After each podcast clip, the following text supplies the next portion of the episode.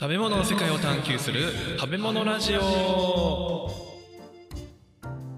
食べ物の世界を探求する食べ物ラジオのカチャ料理武藤武藤拓郎とそして武藤太郎ですこのラジオは少し変わった経歴の料理人兄弟が食べ物の知られざる世界をちょっと変わった視点から学んでいくラジオ番組ですはいえー今回が第4シーズンなんですけどもその前にちょっとお知らせを今回は挟んでみようかなと思います食べ物ラジオ TwitterYouTube 開設しましたはいいいよ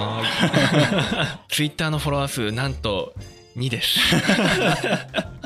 しかもこの2はうちの茶どころ料亭武藤っていう通販サイトのツイッターとカチャ料理武藤のお店のツイッターあの自分じゃんそう自分たちしかフォロワーがまだいません、はいよければフォローしてください、はいまあまだ解説したばっかりですねまだ1週間ちょっとかなはいはいそしてもう一つはいポッドキャストの更新を始めてちょっと今日で2ヶ月なんですけど9月28日時点で再生回数がなんと3300回お突破しましたおおーそうですかはいほらなんか始めた頃に「お50回突破したよ」とか「なんか120回だよ」とか言って喜んでたんですけど、言ってたね、もっと前なんか2週間3週間ぐらいは多分2とか3とかあ1日あたり、そうんそうですゼねロの日も多かったはいもうここ3週間ぐらいでもうバーッと来ましてなんと Apple Podcast のランキングにも総合で131位かなおお、すごいすごい、はい、フード部門ではえー最高ランク2位までえ行きました実は2位まで2位まで瞬間で瞬間で今ねコンスタントに34位あたりをうろうろしてるんですけど、えーすっごいびっくりだ、ねえびっくりだよねはい、僕はあんまりこう外の影響を聞くとちょっとオロオロしてしまうのであんま見ないんです けどびっくりだよもう公開すると大体1日で100とかつく時もあるしうわーすごいありがとうございます本当にありがとうございます本当にね,、はい一生懸命本読んでる甲斐がありますよはい、ねえこれは続けないといけないねちゃんとねそうですね、うんはいなんで YouTube の方まだこれからアップしていくんですけど台本の原本原本ははいい、あの兄ちゃんがイラストで文章でまとめたまとめペラ1枚、そうですね、うんはい、それも YouTube の方では画像として貼ってあるのでよければご覧くださいはいはいでは本編に行きたいと思います日本の文化を作ったお米はい日本の文化を作ったお米ということでだいぶ大きな話が来ましたけど、はいもういきなり序盤でこんなに重たいテーマでやっちゃいます ねやっちゃいますよよくお米で言ったね、ねえちょっと大雑把すぎて結構苦労しましたけどというのもあのいろんな食文化の本を読んでるわけですようんで割とねお茶だけを取り扱ってるとか味噌だけを取り扱ってる本っていうのは少なくって、うん総論をたくさん読んでいってそこから何十冊分とかをピックアップしてまとめてお話をしてるんですねうんでねこの間読んでてあっと思ったのがうんほとんどの本は米から入ってるんですよあお米から入ってる、うん、やっぱりね食文化の話を始めるとね大体第1章か2章あたりがお米で書いてるところが多いですね本は。そうなんだはい、やっぱ米やらんといかんかなっていう気になってきちゃってうんうんで何冊か読んでるうちにあやっぱ面白いなって思ったので、うんじゃあここでまあうまくいくかどうかわかんないですけど、うん頑張って書こうかなと、 はい、やってみます。はいやってみますで今回は日本食の中心はお米でしょうねっていう感じなんですけど、はい今でこそ少しお米の消費量が戦前と比べると減ってるねっていう話はあるんですけど、それでもやっぱり我々現代人から見ても主役って言えば米じゃないですか、うん、うん、そこは譲れない、うん特にあなたなん かね米ないと怒りますからね、そうだねお米ないとご飯食べた感はないねうん、なんかラーメン屋さん行ってもお米欲しいじゃないですかうん食べるいないから ね普通、うんいまだにドカ食いするからね、これ日本人ならではの感覚に近いらしいですよ、そうなんだうんもちろんねパスタを食べながらパンっていうのはあるんですけど、うん感覚的にいやパンだけダメでしょみたいな感じではなくってうんもうラーメンライスとかねうん蕎麦屋行ってご飯が横にあるとかねあーうんやたら米じゃん米だねこれはやっぱね日本人らしい日本食らしいですね、ああそうなんうんだこれはやっぱ麦文化圏うん、まあ主にヨーロッパを中心に話しますけどそういうところと比べるとこんな違うかと思う、そんなに違う、うんあのやっぱ対比しないとねよくわかんないんですようん僕らどっぷり日本人です からあのね古代でいくと例えばエジプトのピラミッドを作ってる時代ねうんあの辺なんかだとパンとビールっていうそういう食文化をしてるんですあよそうなんだメソポタミア文明とかねパンとビールへそうえパンだけだと栄養不足になっちゃうから栄養豊富な古代ビールを飲んでうん保管するみたいなほう感じなんですけどそれが次第にパンの価値が下がるというか主役から少しフラットな立ち位置になっていくうーんなんだろうアイアンマンだったのがアベンジャーズになって1になってるみたいな感 じ主役感が薄れていったそうそうそうそう、うんだから肉があって、うん野菜があってシチューがあってパンがあるうんなんとなくこうフラット、うんうんうんだけど日本の料理ってそうじゃないじゃんうんもうとにかく米米米じゃない、うん米ありきだねうん、お米をたくさん食べるために日本の料理って発展してるんだよね、ああやっぱそうなんだ昔はほんと古いとこ見ると割とフラットに近い時代もあるんだけどほう宮廷料理とかあだけどご飯をたくさん食べるために作られたおかずっていうのが多くてこの辺りからだんだんと米の主役感がーうんパンの主役感と差を持ち始めるんだよねへえだってさほらワンバンするって聞いたことないワンバンあなたするでしょただ焼肉のタレのついた肉うんうんこれそのまんまダイレクトに口に入れずに一回ご飯をワンバンさせてまあうまみをちょっと落としたいからね落としてそこででご飯に味付けてうん味付けたいでグラッて書き込みたいとかあさあそうそうそうここはもうないからないんだだってさよく考えてくださいよステーキ食べますはい横にパンがあります、うんパンにワンバウンド、いやびしゃびしゃになっちゃううんしないよねしないよ ねなんならパンがないと絶対嫌だって言わないだもんねだからねこれ見ていくと特にヨーロッパ文化圏と比較するとあくまで比較的ですけど、うん定食という概念が日本らしいなって感じ、ああそそうなんだおかずとご飯とお味噌汁があってうんいろいろと副菜としてメインのおかずがあってでサブで小鉢がついてみたいになってますよね、うん日本の料理って、うんなってるそもそもそういう注文の仕方しないですからねあー確かに海外ってサンドイッチとかってもう一体だよねああそうねパンまがあっても、サンドイッチみたいな一体型でいくと日本の場合は丼ものとか、ああそういう考えか、はい、感じになるのかなおにぎりとかお寿司とかかあなあそっちかうん、かっていうとメインディッシュをじゃあお肉でアラカルトで注文して、うんで横にサイドでパンがひょんってうんうんおまけで出てくるみたいなああなんかあれだねコース料理とか行くとパン絶対少ないもんねそう割合的に日本人のお米の感覚化したら米もっと出せよっていううんパンもっと出せよって、そう出すならもうちょっとパン出してほしいのようんそうそう今のお話でいくと、うん、パンどこ置きますパンパンは置かれるのはなんか小皿の右上みたいな、そうですよねそうもしくは一テーブルに一カゴのバスケットみたいなねああうんなりますよね、うん これお米でやられるとおいってなりませんオフィスボーンってことうんおまあオフィスボーンはありますけど、うんまずお米の置く場所ね、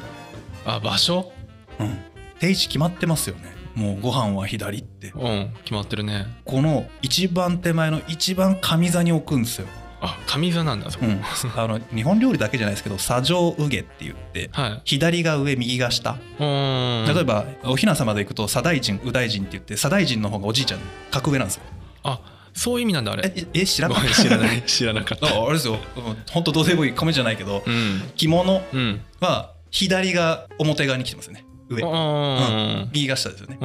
うんだから左前なんですよあそういう意味なんだあれ左が上手だから俺いつもどっちだろうって思う、うんあれだから舞台でも上座下座がそれで決まってるしあはいあ、砂上右下そういうことなんだ、はいなんでどうでもいい話ですけどうん僕らお客様にお料理を配膳しますよねうんあの時に基本は前からが正式なんですけどうん横から出す場合は右手側からなんですよああ下手側ってことそうヨーロッパは左手側からなんですあそうなんだ、右側にグラス置いて邪魔になるからって比較的合理的な意味でああそういう意味なんだ日本の場合は合理的だろうが何だろうがうん、右手が下手だから右側から出すっていうああそういう意味なんだねそういう文化なんですへえ知らんかったわ何の話か分からなくなった け本ど当だね要は左の一番上座の一番手前にご飯が来るんですああじゃあ一番上だ一番上へえ主役中の主役ほあと日本人の名前にも出てますよねう名前名前特に古い時代のね女性の名前にヨネさんとかねほうイネさんとかいるわけですようんヨネなんて米だからね確かにねうん、あのもうそういうところに名前に持ってこられるくらいお米っていうものが神格化されてうん、重要視される文化になっているああそういうところもわかるんだ、この食べ物の文化だけじゃなくて日本人の生活空間にお米がどれだけ入り込んで主役になっていってるかうん、やばいっすよやばいんだもうこれ多分ねあのいろんな本を読んだので全部を統一することが難しかったんだけど、うんおそらくは命名皿の文化があるかどうかっていうのも大きいかなっていう気がしますね。ああ個人個人の小皿でってことそうそうそうですね、例えばお茶碗にしても、うん味噌汁碗にしても基本的には1人1個ななわけですねで今でこそスープ皿洋食のスープ皿も1人1皿になってますけどうんもともとは大皿から取り分ける文化あそうななんんでですすってそうそうそうへえでおかずというかもうメインディッシュね肉も大きいお皿にドーンってあってほこれをナイフで切り分けてううんそのナイフで切り分けるのも主人の役目であそうなんだナイフはテーブルに1個あ一1個個はあで今みたいに丸くないですよガチナイフ使うね中性とかえ普通の あのなんだ狩猟とかに使うあのナイフをこう鞘からシャッて出して、主客、うんうんメインの人がこうやってシャッシャッシャッご主人がやってあーなんかあれかレストランとかでこうササーブパフォーマンスみたいなのであーやるそうのとにそうあんな感じのイメージで肉ブロックボーンみたいなあれがそもそもあ今のサーバーでキュウジさんがこうカットしてくれますよね、うんあれの元がそれなんだよあそういうことか、はいへだから貴族の間ではそれが当たり前で、それをレストランに置き換えていった結果え、うん、サーバーがカットするっていう文化に残っているでそれを手で取って手づかみで食べると、 あーそこ手なんだええ手づかみあご存知ない 知らないですよねいきなり手手ってできたから、はい、あの今ってこそヨーロッパはフォークスプーンナイフのうん、三種の神器じゃないですか、うんスプーンは比較的早く入ってくるんですけど、うんフォークはかなり後、んあとはい、普及するの1800年代とかじゃなかったかな中世ああそうなんだはいなんで話しておきますけど江戸時代の初期とか戦国時代あたりにポルトガル宣教師とかが日本に来るわけですよね、うんオランダダとかうんの人たちの記録にちゃんと残ってますから日本人何食器使って食べてるやべえってえだって当時彼ら手づかみなんですよおうポルトガルの人とかあなのになんかよくわかんない箸という道具を使って食べてるなんだこれはってあそんな感じだったんだ、はあれ今でこそね手づかみ文化の人たちは未文化でうんなんか文明が遅れてるみたいな言い方をすることもあるんですけど、うんそうじゃないんですよ手づかみの文化はそれはそれでインドとかね東南アジアは成立をしていて、うんヨーロッパもそれで成立していて綺麗だったんですよよかったんです、うんうんうんである時フォーク便利だねって言ってそれが発展しただけなのでそうかまあまあ手づかみだったな手づかみだったですねえじゃあ手づかみどうやって食べる右手でそのままつまんでのパクッと食べますようんねで手汚れますでしうょんはいだからフィンガーボールがあるんですよあーあのフィンガーボールって意味わかんなかったけど手づかみ選定そうそうそういうことであすそういうことなんだ、はい、今は手が汚れる料理の時だけフィンガーボール出るんだけど、うん中世の貴族なんかだと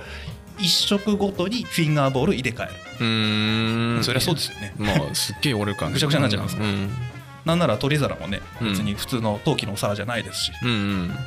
カッチカチに焼き上げたパンですからねあパンが取り皿へ取り皿があるでびしゃびしゃになると召使いというか奴隷の人たちが変えてくれる ええじゃあ皿ないのない ないあこの間もなんか初めて知ったけどテーブルクロステーブルクロスにパン直置きっすねねはこの間聞いた時衝撃だったよいお皿文化じゃないですそうよお皿どこ行ったのはい汁物ぐらいですねもともとがそうなんだそれが中世の間に進化をしていっていろんな文化が混ざり合うことでお皿を置くようになったりとか、うんスープが出てくるようになったりとかあったかいものがだんだんと登場するようになるあーじゃあパンは主役というよりかは皿代わり皿代わりと食べるパンと別でその辺にボンって置いてあってえ別なの皿はいに、横にボンって置いてあってでそれ をやっぱり主がナイフでガシャガシャってカットしてうん渡すあーその肉取り分ける時に手づかみだとちょっと不潔感あるじゃないですか、うんで自分で手を伸ばすか主人が渡す時は尖ったナイフの先にブスッと刺して渡 すなんかすごい行儀悪 い我々の感覚からすると行儀悪く見えますけどそれ普通ですし、えまああーの映画とかアニメでもいいですけど、うん海賊の映画とか見るとフォークじゃなくてナイフに肉刺してガジってやってますよね、うんやってるああれベースですんでははそっから来てんだそうですそうですへー多くないんで、はい、 なんで米の話じゃなくなってるんだけどでもね、うんあの食器でいくとご飯の食べ方も今はお箸で食べますよね我々うんお米の発祥の地中国はもともとスプーンですからねんスプーンなのスプーンですね先はへえ最初はさじおさじでうんで今でも中国とかあと朝鮮半島うんはご飯はおさじの文化が根強いんじゃなかったかなあそうなんだうん米の種類も違いますしねあうんー違うんだはでそれがだんだんともっちりした今のようなね塊感のあるお米になることによってお箸でも食べられるようになっていくうーん原初はかゆかゆおかゆお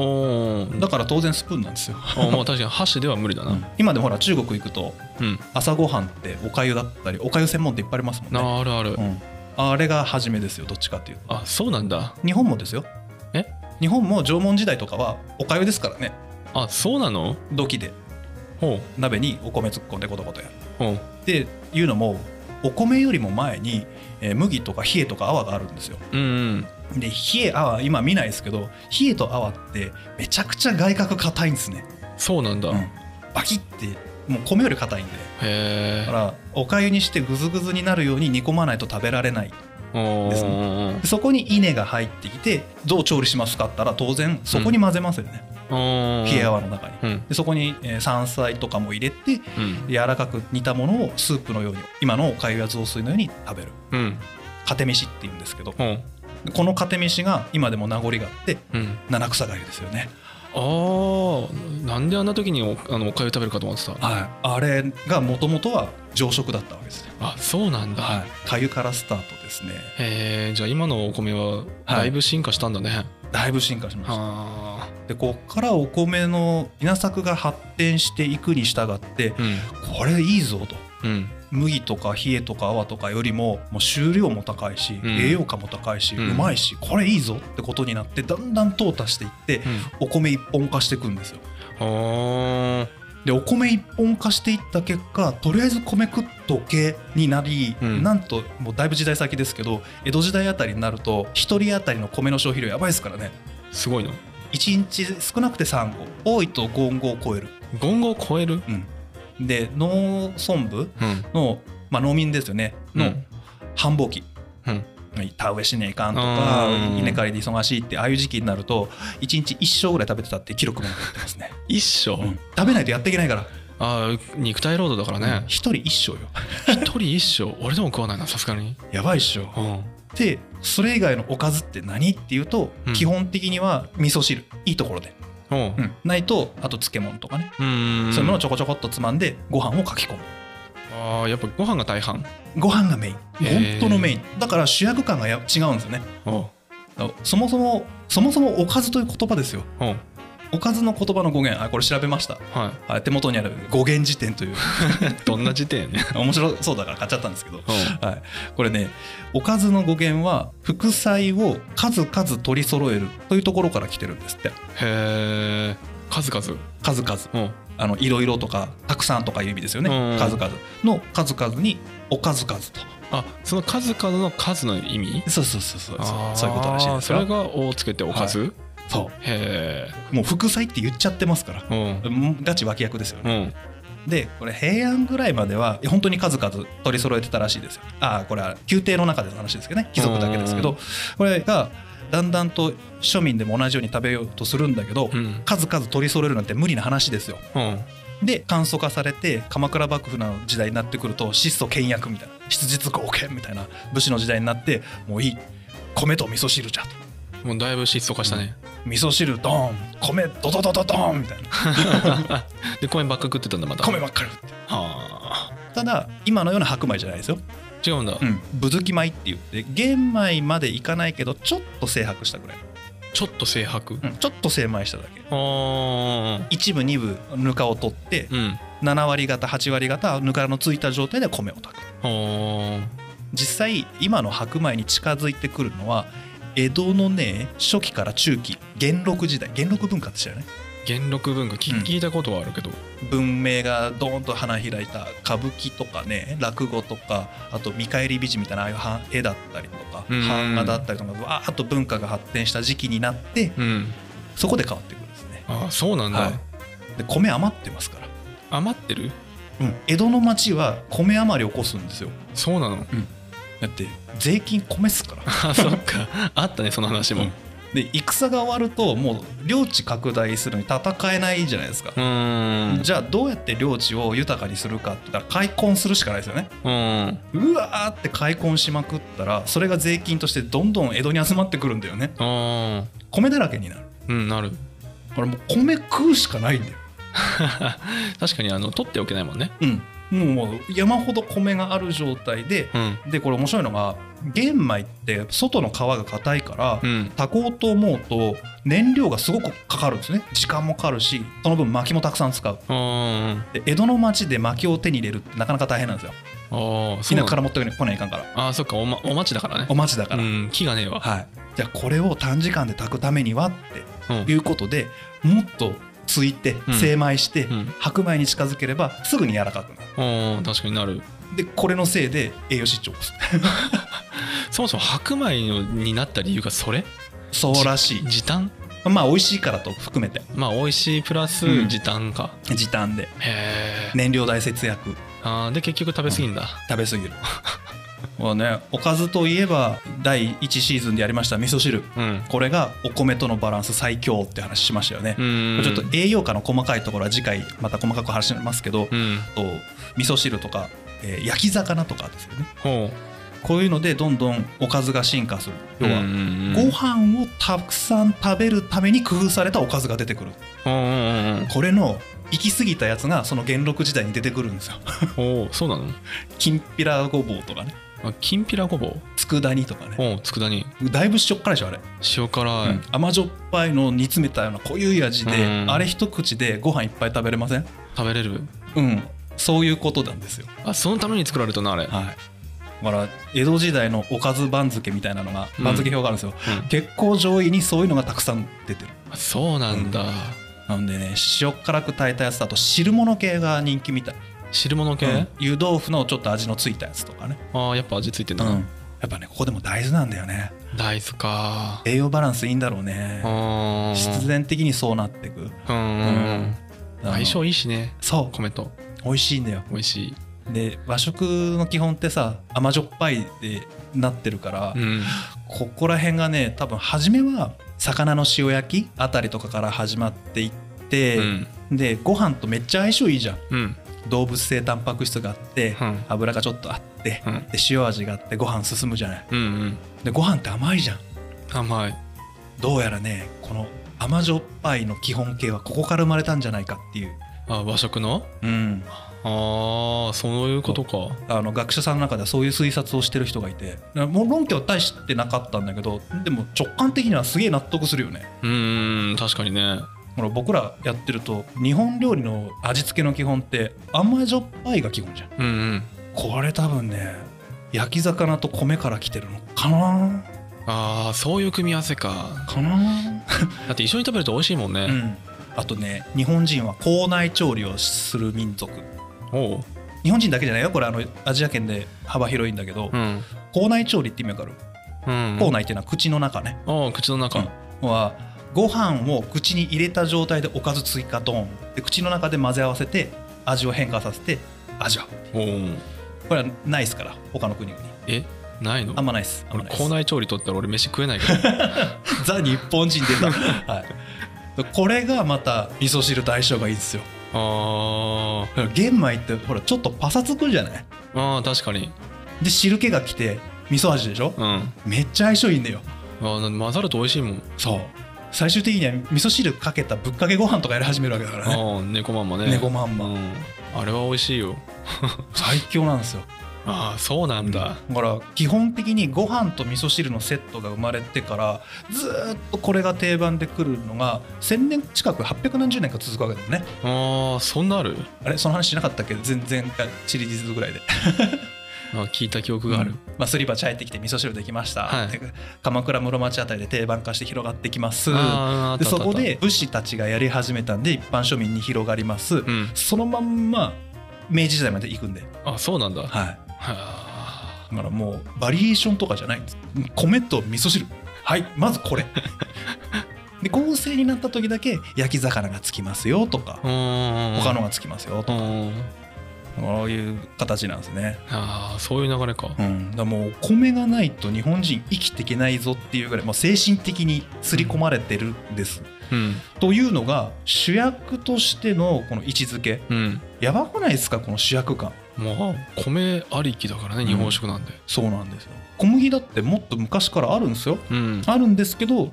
なぜか米をチョイスするうんこれもね理由調べてったら超面白かっちゃんとあんだへたありますねえもう島国であるこの立立地がまず大事とかね社会文化的なものとかうん中国との微妙な距離感とかねあそうなんだああだからかなるほどねみたいな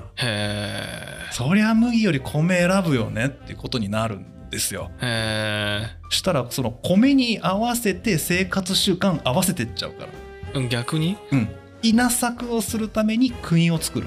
ああで国がなくても生きていける文化圏要はね農業って大変じゃないですかうん農業しなくても豊富に食料があったら農業なんて面倒くさいことしなくていいわけですようん貧しいから農業を始めるその代表格が稲作だったわけですよねうんで大変だからみんなで協力しますいろいろと道具を開発します、んそれが武器の技術にもつながっていきますうん国になっていきますよねうんですぐ隣に豊富な地域がありますうんどっちが戦ったら強いですかって言ったら稲作文化圏の方が強くなっちゃうんですよ、ああまあ、麦でもも一緒ですけどうんうんうんで結果みんな国を持って集団化していくんですよあちっちゃい村落では生きていけなくなって、ーうんでそれが大きくなっていってだんだんと朝廷とかそういう権力が生まれてくる、ああそういうことなのか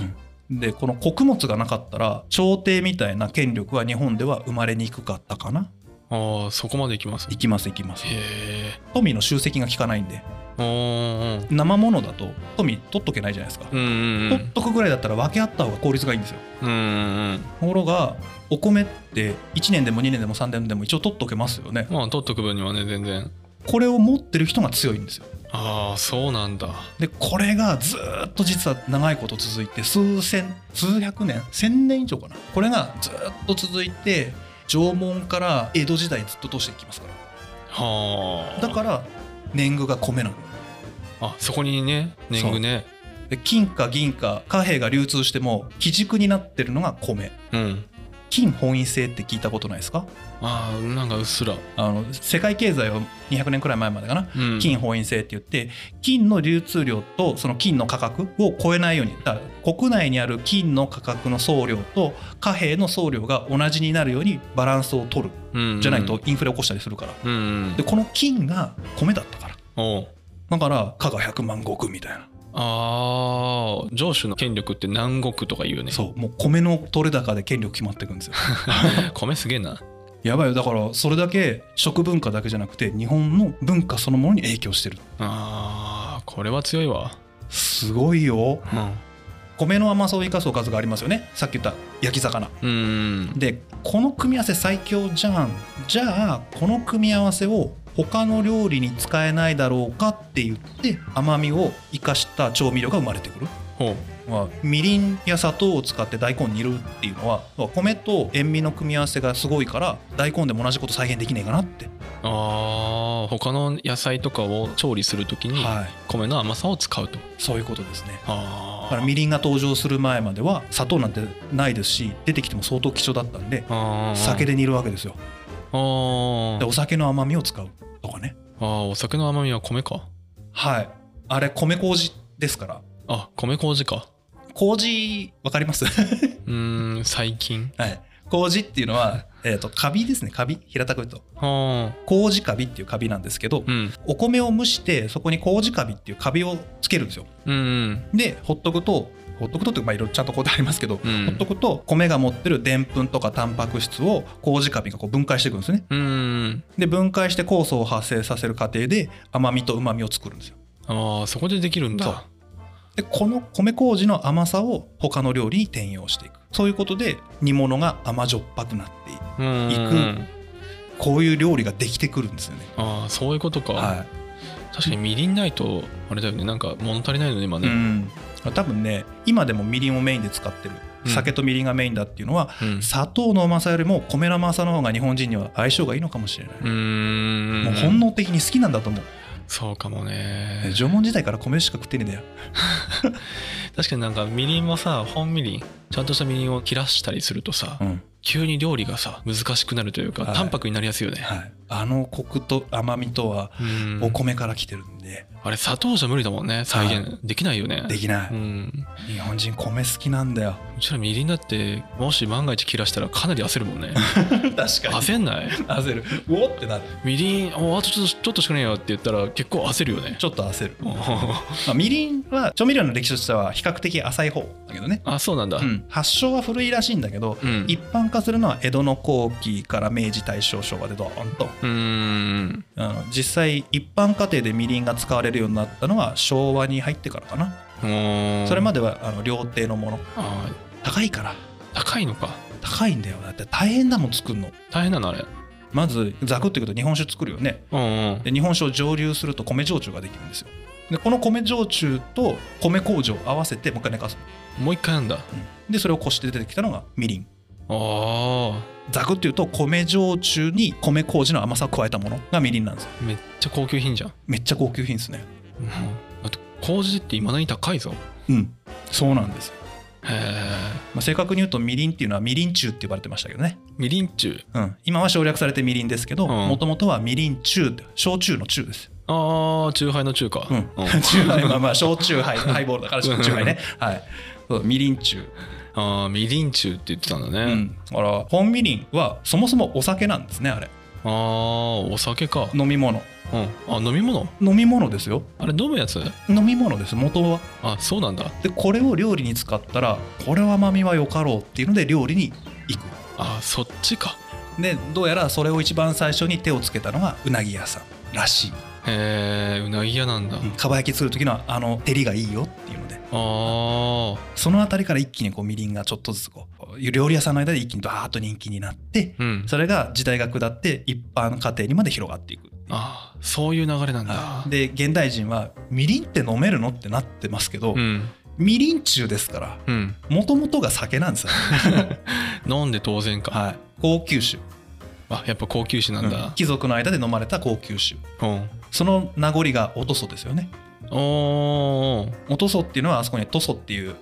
漢方薬があるんですけど漢方薬の葉っぱを少し入れて、うん。それでえみりんで少し煮出してでそれを飲むのがおとその原型ですからあ、だからあれ今甘い、甘いんだあれ。甘いんですあ薬湯っていうんですけどあ。うん。はい、薬酒うん薬酒みたいな感じでえー一年無病息災を願っておとそを飲むっていうのはそういうことですねああ、そうなんだ。じゃあただ普通の日本酒飲んだだけで意味ないんだあれ。じゃない んですねあれはもう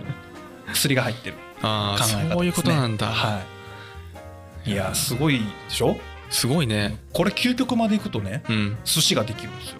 寿司うん、っていうのもね江戸時代にほらさっききんぴらごぼうとかああいうのが流行るって話しましたよねした あれでいくと米たくさん食べるためにおかずを用意するっていうのがあって、うんこれ面倒くさくなるんですよめんどくさくなんだ、うん、もう米とおかず一体化してほしいわけですよね、おーおーまあ、当然おにぎりとかもそうなんですけど、うんでこの究極系が魚野菜と米を一緒にバクッと食う屋台が出てきてそれが寿司ですよあそういうことはいこのお寿司の原型はちなみに押し寿司の方が先ですね、あー押し寿司なんだうん、握り寿司が一番最後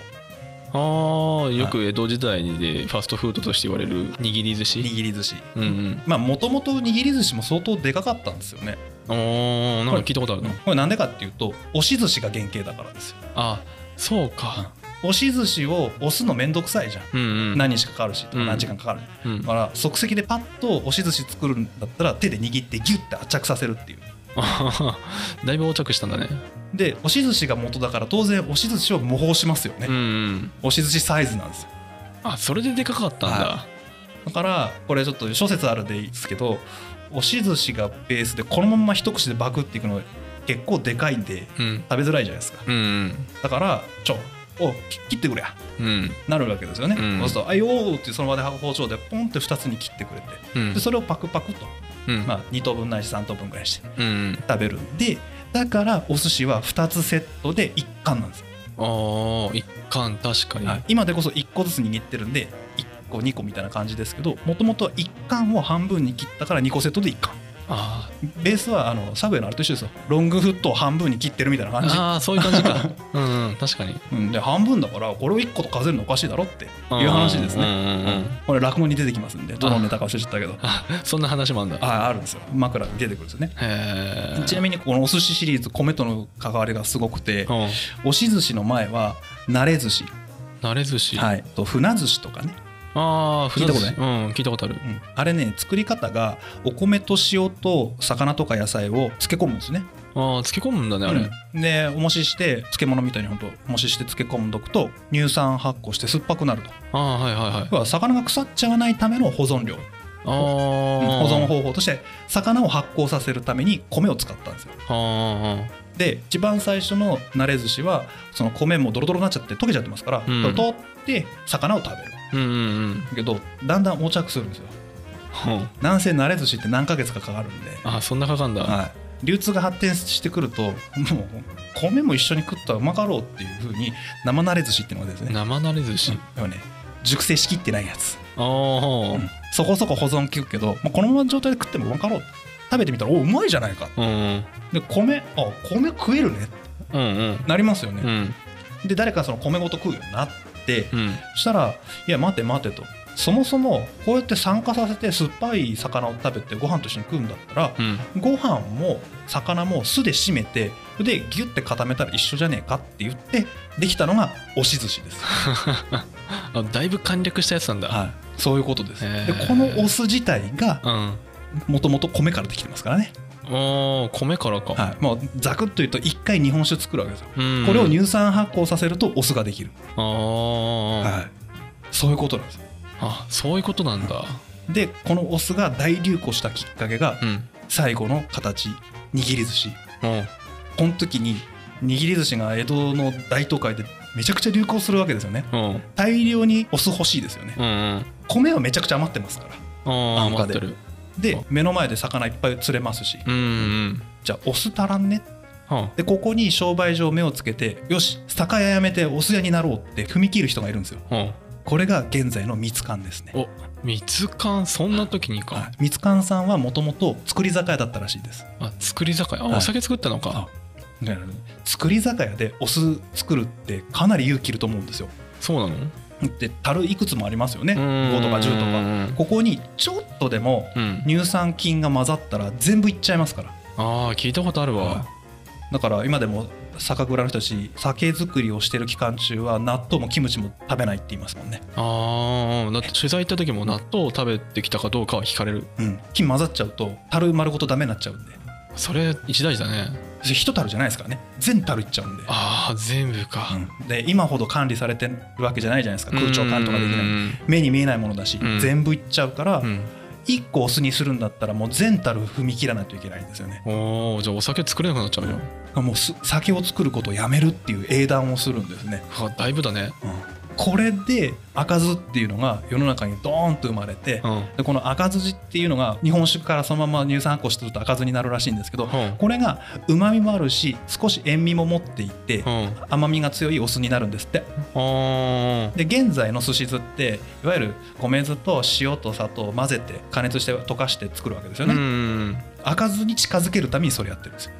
ああそういうことかもともと赤酢単体でご飯に混ぜるだけで終わってたものなんでこれに近づけるために砂糖とか塩とかを混ぜているっていうのがあー今の寿司酢らしいんですよ、ああそれで混ぜんだねあれ、はい、だから赤酢使ってりゃいいまあ今の人の舌に合うかっていうとまた違うんでしょうけどうーんスタートはそこからみたいですね、あそこからなんだ、うん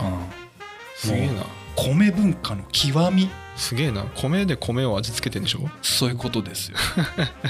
どんだけ米好きよまあもう米米米米米米ですよ、だねちょっとのおかずと米うん、もうおかずは米を食うためにある脇役も程があるよね ほどがあるねれですよだから今でもあれでしょ牛丼食べに行って大盛りっていうと、うん基本は米だけが大盛りになるわけじゃないですかそうだねないっすよヨーロッパ行って大盛りって言ってパンだけ余分に作るとかってあんま聞いてステーキで大盛りって言ったら普通にステーキを L サイズに変えますよって話するわけじゃないですか、うんでも日本って大盛りって言ったらおかずを大盛りにする前にまず米を大盛りにすることが先に頭に浮かんでくるってちょっとおかしいですよもう頭おかしいですよしかもライス大盛り無料多いでもねそうだね多くない